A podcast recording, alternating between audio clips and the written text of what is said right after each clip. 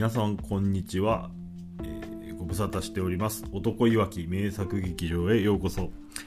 この番組は、えー、ツイッターで普段プロレスのことを主につぶやいている人が、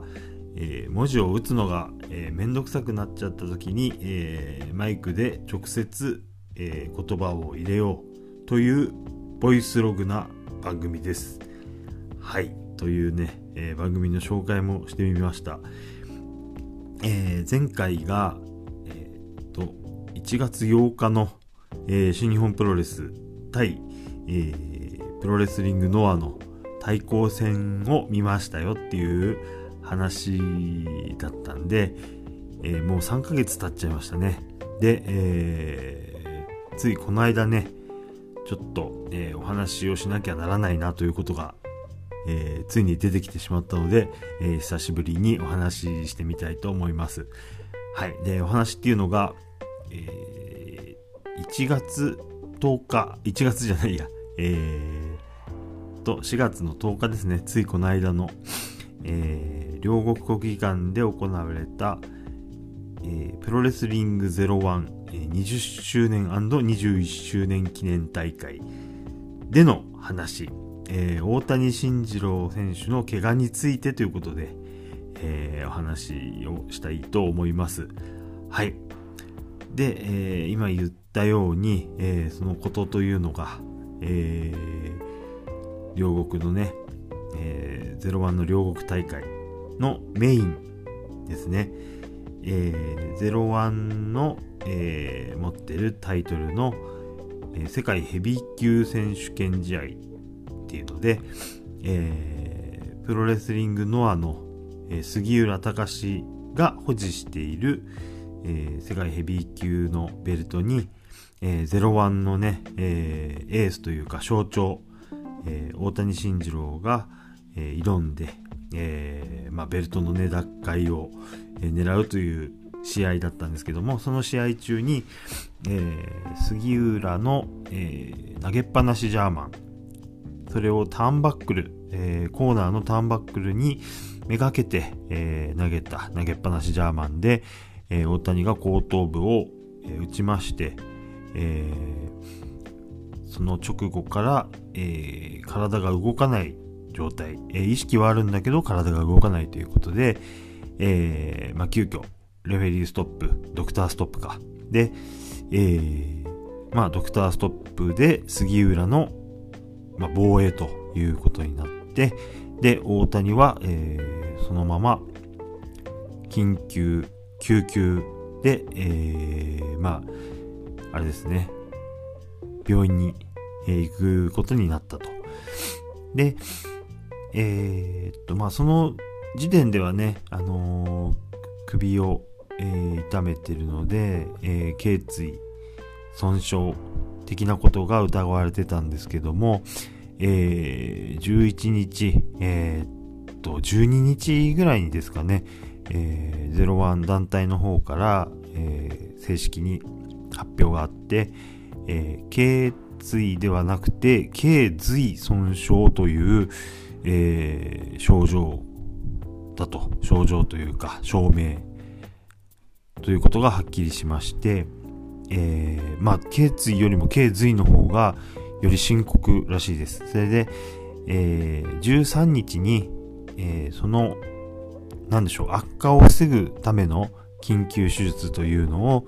えー行いまして、えーそれが水曜日ね、えー13日ですね。で、えー14日にその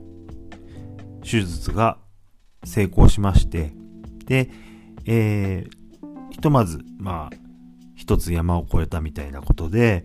えーまあ、次の段階で、ね、最初に運ばれた病院から、また別の病院に転院となって、今は、えーまあ、次の治療をね、しようという状況らしいです。で、えーその間、えー大谷はね、えー両国のその会場では最初、まあ、意識が、えーあって、うん、まあ、お話はできる状態だけども体が動かないと、えいう状態だったんですけども、そうですね、その間、その、まあ、ご家族の方、方とかからも、えー、大谷の奥さんとかですかね、えー、のコメントがあったりと、えー、いう状況で、まあ、の命には別状がない状態っていうことが今分かっている状態だと思います。はい。えー、というのがまあ大体のね、状況なんですけども、はい。あの決意とか、まあ、頸髄、その詳しいことはちょっとわからないんですけども、まあ、首の神経に関することで言うと、まあ、プロレスラーでね、よくね、まあ、よくあると言っては、良くないんですけども、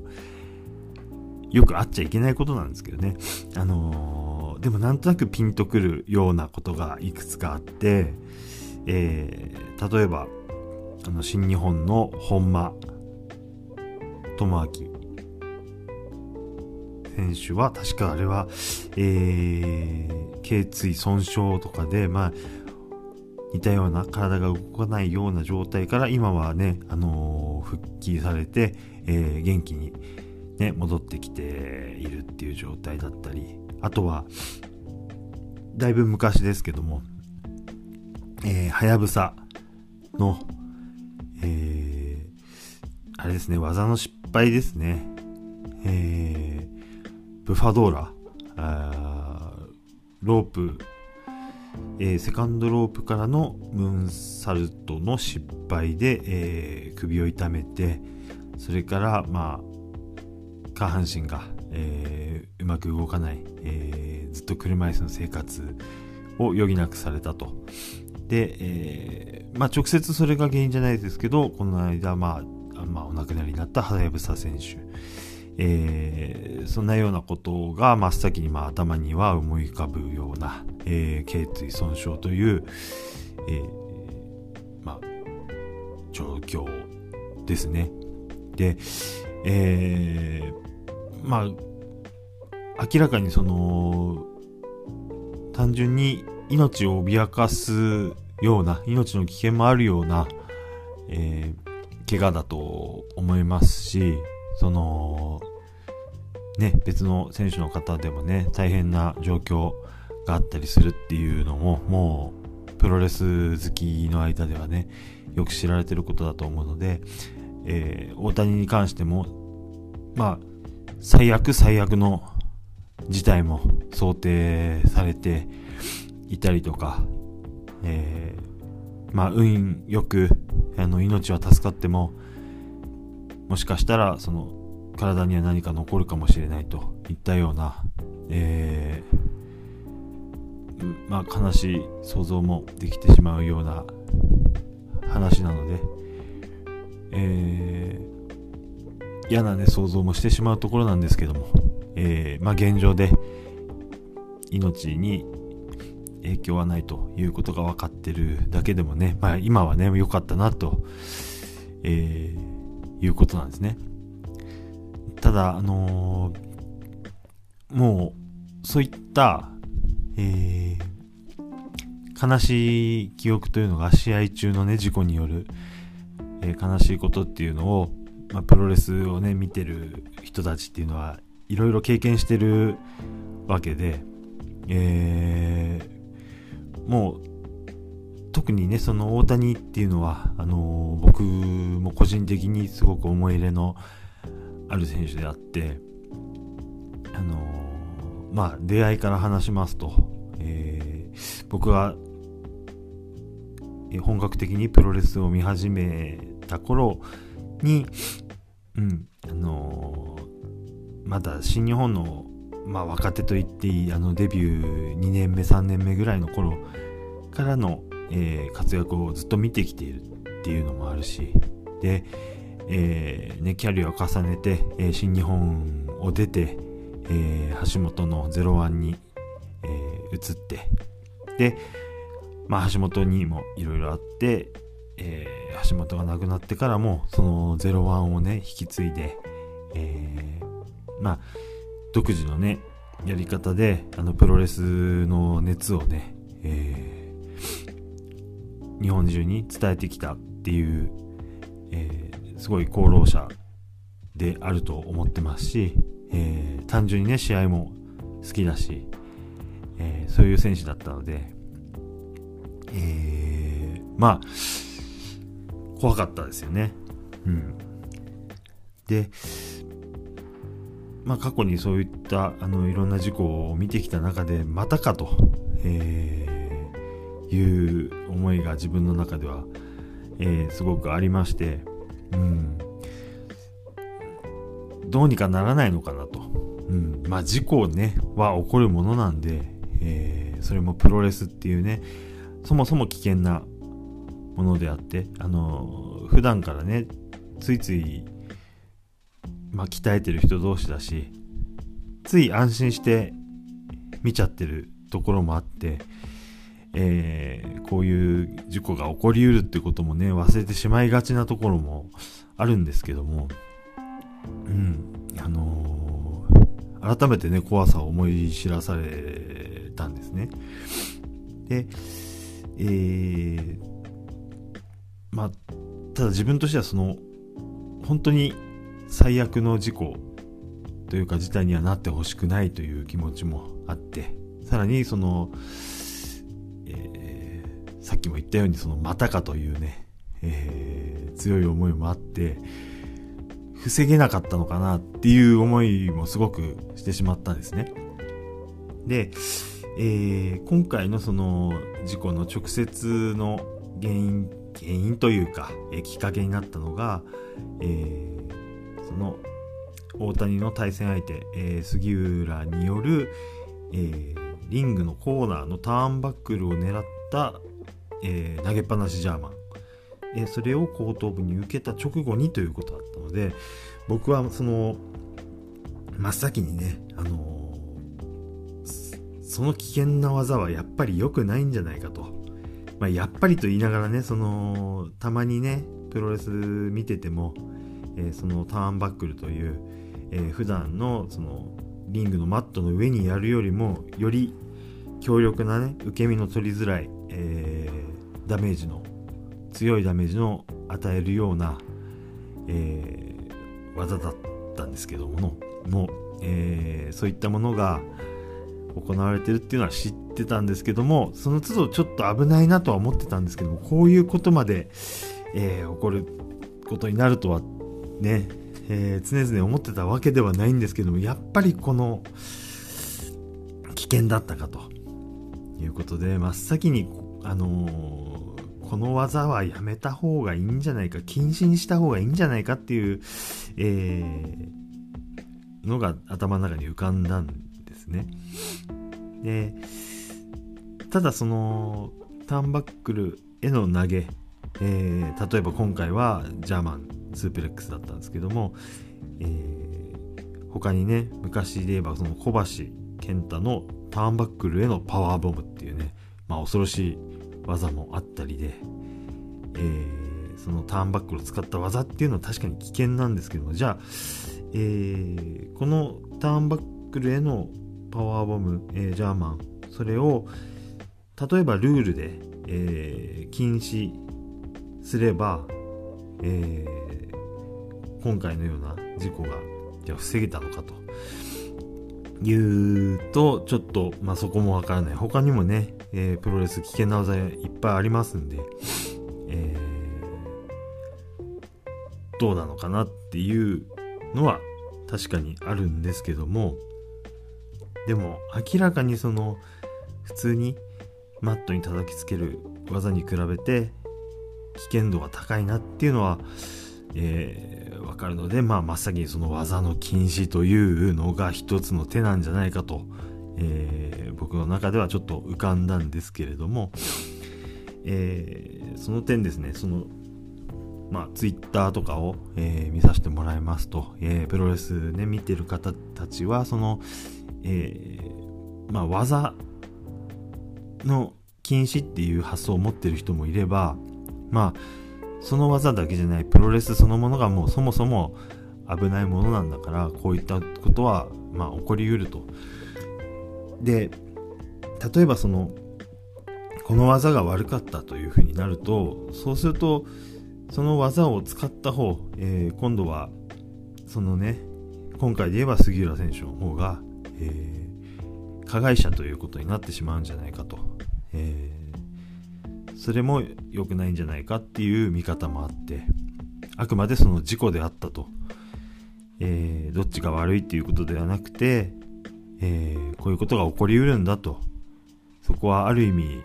まあ、諦めて、とにかくなんとか大谷が、えー、無事に帰ってくることを祈るしかないんだよと。見てる方はね。えー、何が悪いじゃないし、誰が悪いじゃなくて、とにかく待とうよというような意見もあったりして。えー、まあ確かにそれもそうだなというふうに、まあ僕も思ったりもしたんですけども、えー、ただね、その、何もしないというか、えー、大谷のことなんでね、あのー、まずその前提として、えー、必ず戻ってきてくれるだろうと、え、皆さん言ってますし、僕も本当にそうだと思うんですけども、じゃあ、帰ってきて、大谷が、例えばね、五体満足しっかりと、えー、元通りになって帰ってこれたとして、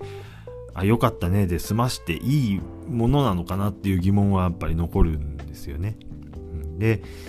僕はそうじゃないんじゃないかなと思ってまして、本当に、あのー、危険な部分や、えー、少しでも減らしていくというか、えー、プロレスがね、あの今後ずっと続いていけるように、あのみんなの好きなね、選手が、えー、みんなが尊敬しているような人が、えー、少しでも長くプロレスができるように、えー、そういったところをなるべくこう、うん、消していけるんじゃないかなとそういうふうなことを考えていかなきゃなんないんじゃないかなっていうことを、まあ、まあ先に真っ先にねまだ大谷が、えー、病院に運ばれたよっていう段階からそういうことをもうやっぱり考えちゃうんですよね。うん。ね、で、じゃあ、まあ一つその手として、この危ない技を禁止してみましょう。うん。っていうのがあります。うん。まあだから原因は技だっていうとこですよね。で、それ以外に、もしかしたらその危険な技っていうのは、あの他にもいっぱいあるわけで、で、プロレスっていうのはそもそもその危険な技を、えー、使える人と、で、受けても大丈夫な人がやる競技であるから、だから成立するものなのであって、もしかしたら今回の、えー、大谷の体調というか、コンディションっていうのは、そこまで良くなかったんじゃないかと。うん。それを受けられる状態じゃない、えー、大谷が試合をしてしまったんじゃないかと、えー、そういう風な、えー、視点で今回の問題をね見ることもできると。いう意見もあって、うん、確かにそれもそうだなと、えー、本人はね大谷っていうのはその熱い男なんで、えー、自分の体がね多少、えー、傷んでてもあのお客さんのために自分を応援してくれる人のためにえー、それから自分が戦う姿を見せてね、え、元気になってもらいたい人のために、え、まあ、自分の体を顧みずにね、やるっていうタイプの人でもあるので、その辺のことは、まあ、度外視でやっちゃうという点、部分もね、きっとあると思うんですね。うん。だからそこを本人の気持ちとえー、別で第三者がなのか、そのコンディションを見極めるというのか、えー、事故を防ぐために、まあ冷静にね、そこは無理なら無理ということで、他の手を考えるっていう方法もあるんじゃないかなと。うん。ね、ちょっと、まあ、ま、なかなかまとまんないですけど、一つ、えー、技が問題であると。二つ、えー、もしかしたら体調、コンディション良くないんじゃないかと。まあ、その2つぐらいのね、えー、点で、まあ、今後ね、事故が起こらないように、うん何か手を打たなきゃいけないんじゃないかなっていうのがうん僕の考えだしそういう思ってる方すごくいっぱいいると思うんですよね。うん、まあなんせその今回大谷が無事に今のところ無事にあのー、一つの山を越えられたっていうことが、うん、分かったので、えー、とにかく無事に戻ってさらにねプロレスラーとして復帰できるように祈るのと、えー、絶対に忘れちゃいけないのが、その、今後ね、このようなことが起こらないためのことを、何かしらこう、やっぱ考えていかなきゃ、その業界全体でね、考えていかなきゃいけないんじゃないかなと思うんですよね。うん。それはもう本当に01だけの問題じゃないし、その、えー、関わってる杉浦の、えー、ノアにも関わる問題だし、えー、業界全体にも関わる問題だし、うん。まあ、ニュースとかね、伝え、聞いてることによれば、まあ、その、えー、対戦相手になっていた、えー、杉浦もね、ね、だいぶ落ち込んでると。うん。いうことでね、あの、常にこういうことは、あのやった方にもね、傷が残ることだと思います。あのー、三沢のね、時も、その相手になった選手、もうだいぶね、いろいろ葛藤されたり、えー、今ではね、だいぶ、あのー、すっかりね、元気にやられてますけども、うん、心にいろんなダメージがあったと思います。うん。まあ、そういうね、悲しいことが、えー、起こんないようにするようなね、何かね、方策をね、えー、考えていかなきゃなんないんじゃないかなと。うん。あまりね、その素人なんでね、あの、この技が危ないとか、あのー、本当に専門的なことは、やっぱりわからないですけどね、あのー、実際の専門家が、本人たちが、えー考えることになっちゃうのかなと最終的に、ま、投げるしかないんですけども、えー、まあ、このままほっとかないでね、えー、大谷戻ってきた。やった。よかったね。で済ませない。っていうことを、うん、もしそういう動きが業界に見られないんだったらその見てる方の僕らからも何か訴え続けた方がいい問題なんじゃないかなと、えー、まあ思ったりもします。はい。うん。そんなことがありました。はい。なんかね、えー、ちょっと調べたところによると、ターンバックルへの技っていうのは、その、WWE、アメリカの WWE でも、えっ、と、2020年に、えー、と、日本から行ってるね、カイリ・セインが受けたターンバックルパワーボムっていうのがすごいなんか、えー、衝撃があったらしくて、その直後に、えー、一旦、えー、WWE ではその技は禁止になったというのがあるらしいです。あとはその WWE では、そもそもそのパイルドライバー系の技っていうのが、まあ一部の例外を除いて、基本的には禁止っていうのがあるみたいですね。で、まあ僕の記憶も古いとこ辿ると、えー、っと、昔パンクラスで、えー、っとね、ヒールホールドが禁止になったってことがあって、あのー、やっぱり威力がありすぎて、え、壊しちゃうんですね。膝をえー、膝の靭帯をやっちゃうというようなことが、えー、連発して、うん、結局その、まあ、本人も痛いし、選手が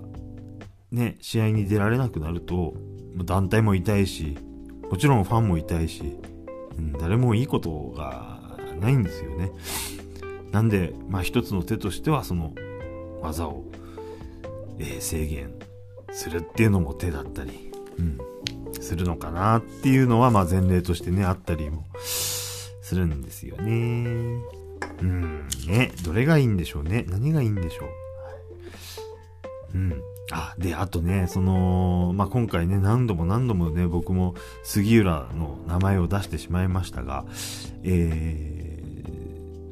ー、まあ、考えるべき、やるべきなのは、その今後、もっと良くなるにはどう、どうするかっていうのを考え続けるってことであって、で、絶対やっちゃいけないのは、その、まあ、例えばやられた方の大谷も、そんな、えー、体の状態で、えー、試合をするべきじゃなかった何を考えてたっていうようなその、えー、大谷に対する、え誹謗中傷あの受け方が下手なんじゃないか下手すればねそんなような意見もねもしかしたらあったりとか、うん。えーもう一方でそのそんな危険な技を、え使うその杉浦に対してのまあ誹謗中傷とかえー、その個人を攻撃するようなこと、もしくはその、そういった試合を組んだ団体とかね、えー、そういうところを攻撃するようなことっていうのはやっぱりやるべきじゃないですよね。まあ、あの、今後良くするにはどうしようっていうことをまあみんなで考えて、えー、せっかくね、こういうツイッターとかっていう場があるんで、うん、知恵というか、思いというか、そういうのを出し続けるっていうのも、まあ、見る方のプロレスファンの、見る方のプロレスバカですよね。の、えー、やっていくべきことなんじゃないかな、というふうにね、まあ、だらだらと思いを言ってしまいました。えー、なんせ本当に、あのー、大谷には戻ってきてほしいです。えー、まあ大げさですけどね、僕の心の支えのうちの一人でもあると思うしね、あの、うん、すごく会場でね、あのお話とかもね、あの、ちょっとグッズを買った時とかだけですけど、あの、すごく気さくに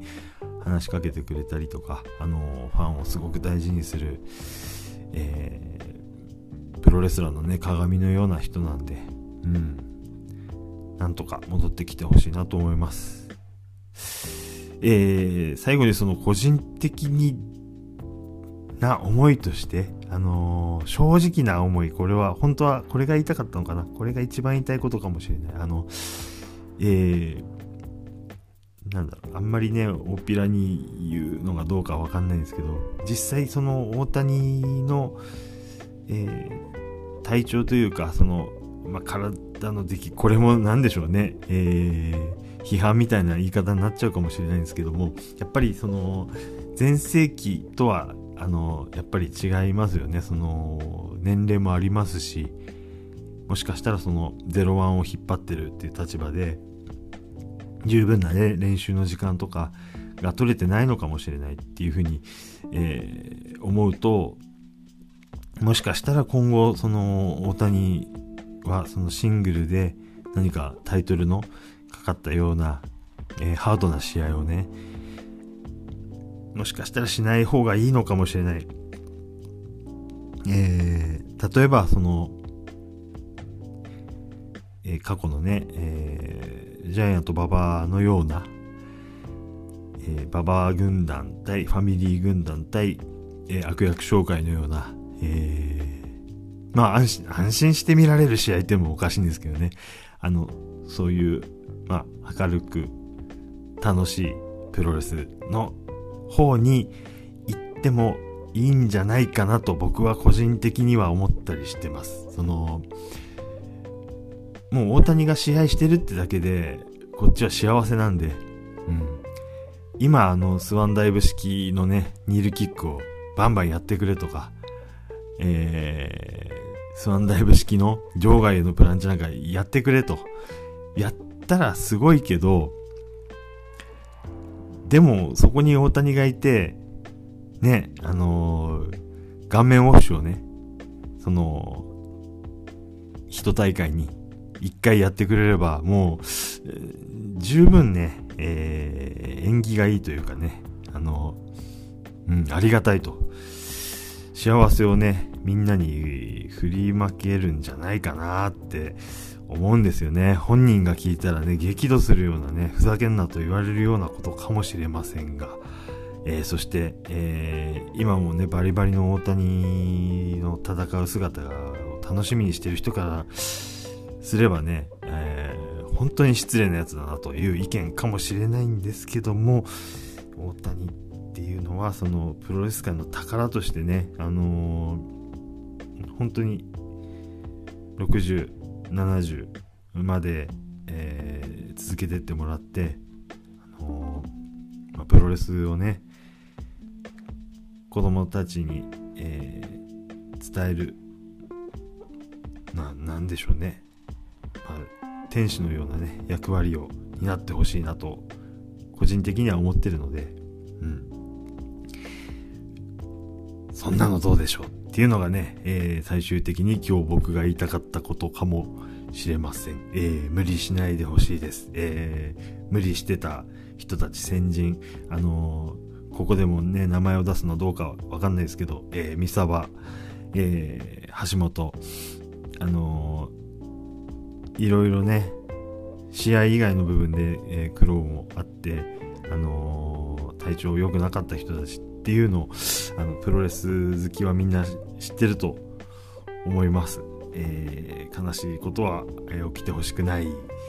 ですね。はい。うん。どうにか、えー、元気に戻ってきて、えー、いつもの大谷が見られたらなと思うわけでございます。はい。うん、この辺にしときましょうかね。はい。よし、次は、えー、もっとね、楽しい話題で、えー、お話、近いうちにまたしてみたいと思います。長々とありがとうございました。えー、最後まで聞いてくださった方、本当にありがとうございます。では、ごきげんよう。